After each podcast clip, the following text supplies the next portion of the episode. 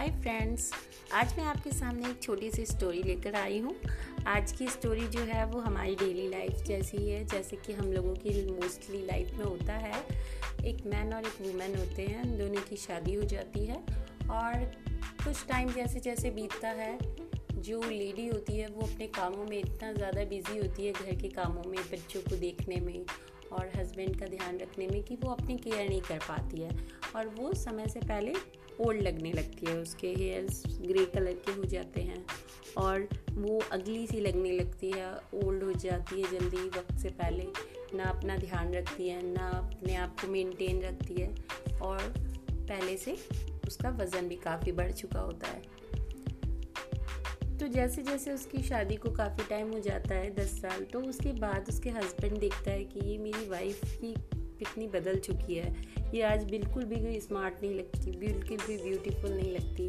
अब तो ये बिल्कुल भी मेरे लायक नहीं है। तो वो एक ब्यूटीफुल गर्ल से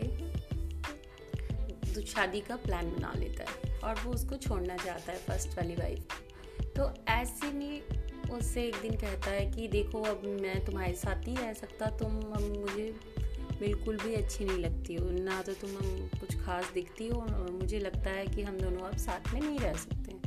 और वो अपनी गर्लफ्रेंड के साथ चला जाता है, उसके साथ शादी करने के लिए। इससे एकदम कट ऑफ़ हो जाता है।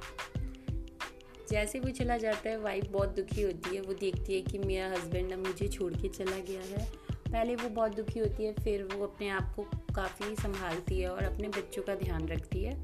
अब बच्चे भी थोड़े से बड़े हो जाते हैं तो अब वो अपने लिए अपने कुछ टाइम निकालती है और वो अपने ऊपर ध्यान देती है।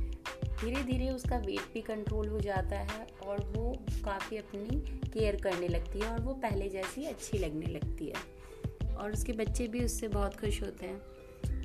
और इसी बीच में जो आदमी था, उसकी जो गर्लफ्रेंड थी, जिससे उसने शादी की थी, वो उससे छोड़ने को तैयार हो जाती है, क्योंकि अब उसकी नौकरी छूट जाती है किसी भी कारणवश तो वो कहती है, अब मैं तुम्हारे साथ नहीं रह सकती। तुम्हारी ना तो अच्छी नौकरी बची है तुम्हारे पास, अब हम दोनों साथ में नहीं रह सकते। आदमी बहुत दुखी होता है, वो सोचता है कि मैंने इसके लिए ही तो अपनी वाइफ को छोड़ा है, जो मुझसे बहुत प्यार भी करती थी और जिस हमारे बच्चे भी थे, वो हम मेरा कितना ध्यान रखती थी।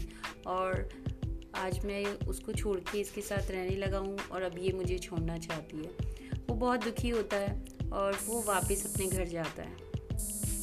जब वो वापस घर जाता है तो वो देखता है कि उसकी वाइफ जो है, वो किसी और के साथ शादी कर ली है और वो बहुत हैप्पीली रह रही है। और आपको पहले से बहुत सुंदर और बहुत अच्छी लग रही है। तो वो देखता है और पछताता है। तो इस कहानी से हमें ये शिक्षा मिलती है कि हमें भी वक्त रहते अपने ऊपर ध्यान भी देना चाहिए और हमें जो इंसान हमारे लिए अपना ध्यान नहीं रखता, हमें उसकी केयर करनी चाहिए और उसको कभी नहीं छोड़ना चाहिए। जैसा उस आदमी ने गलती की थी, उससे बाद में पछतावा हुआ। ऐसे ही हमारे इंडियन फैमिलीज़ में भी यही होता है। कुछ टाइम बाद लेडीज़ अपने ऊपर ध्यान नहीं देती, वो ज़्यादा टाइम अपने बच्चों पे, अपने हस्बैंड पे ध्यान देती हैं।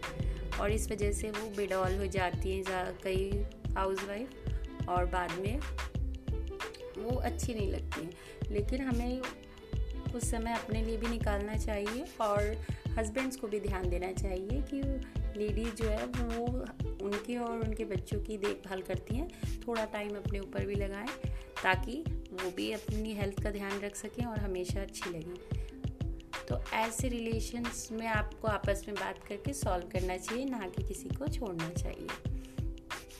नहीं तो फिर उस आदमी की तरह पछताना पड़ता है। तो आप अपनी वाइफ को बहुत इज़्ज़त दें रिस्पेक्ट दें और उनका भी ध्यान रखें, क्योंकि वो बहुत त्याग करती हैं, बच्चों पे बहुत टाइम स्पेंड करती हैं, आपके लिए बहुत हमेशा तैयार रहती हैं काम के लिए।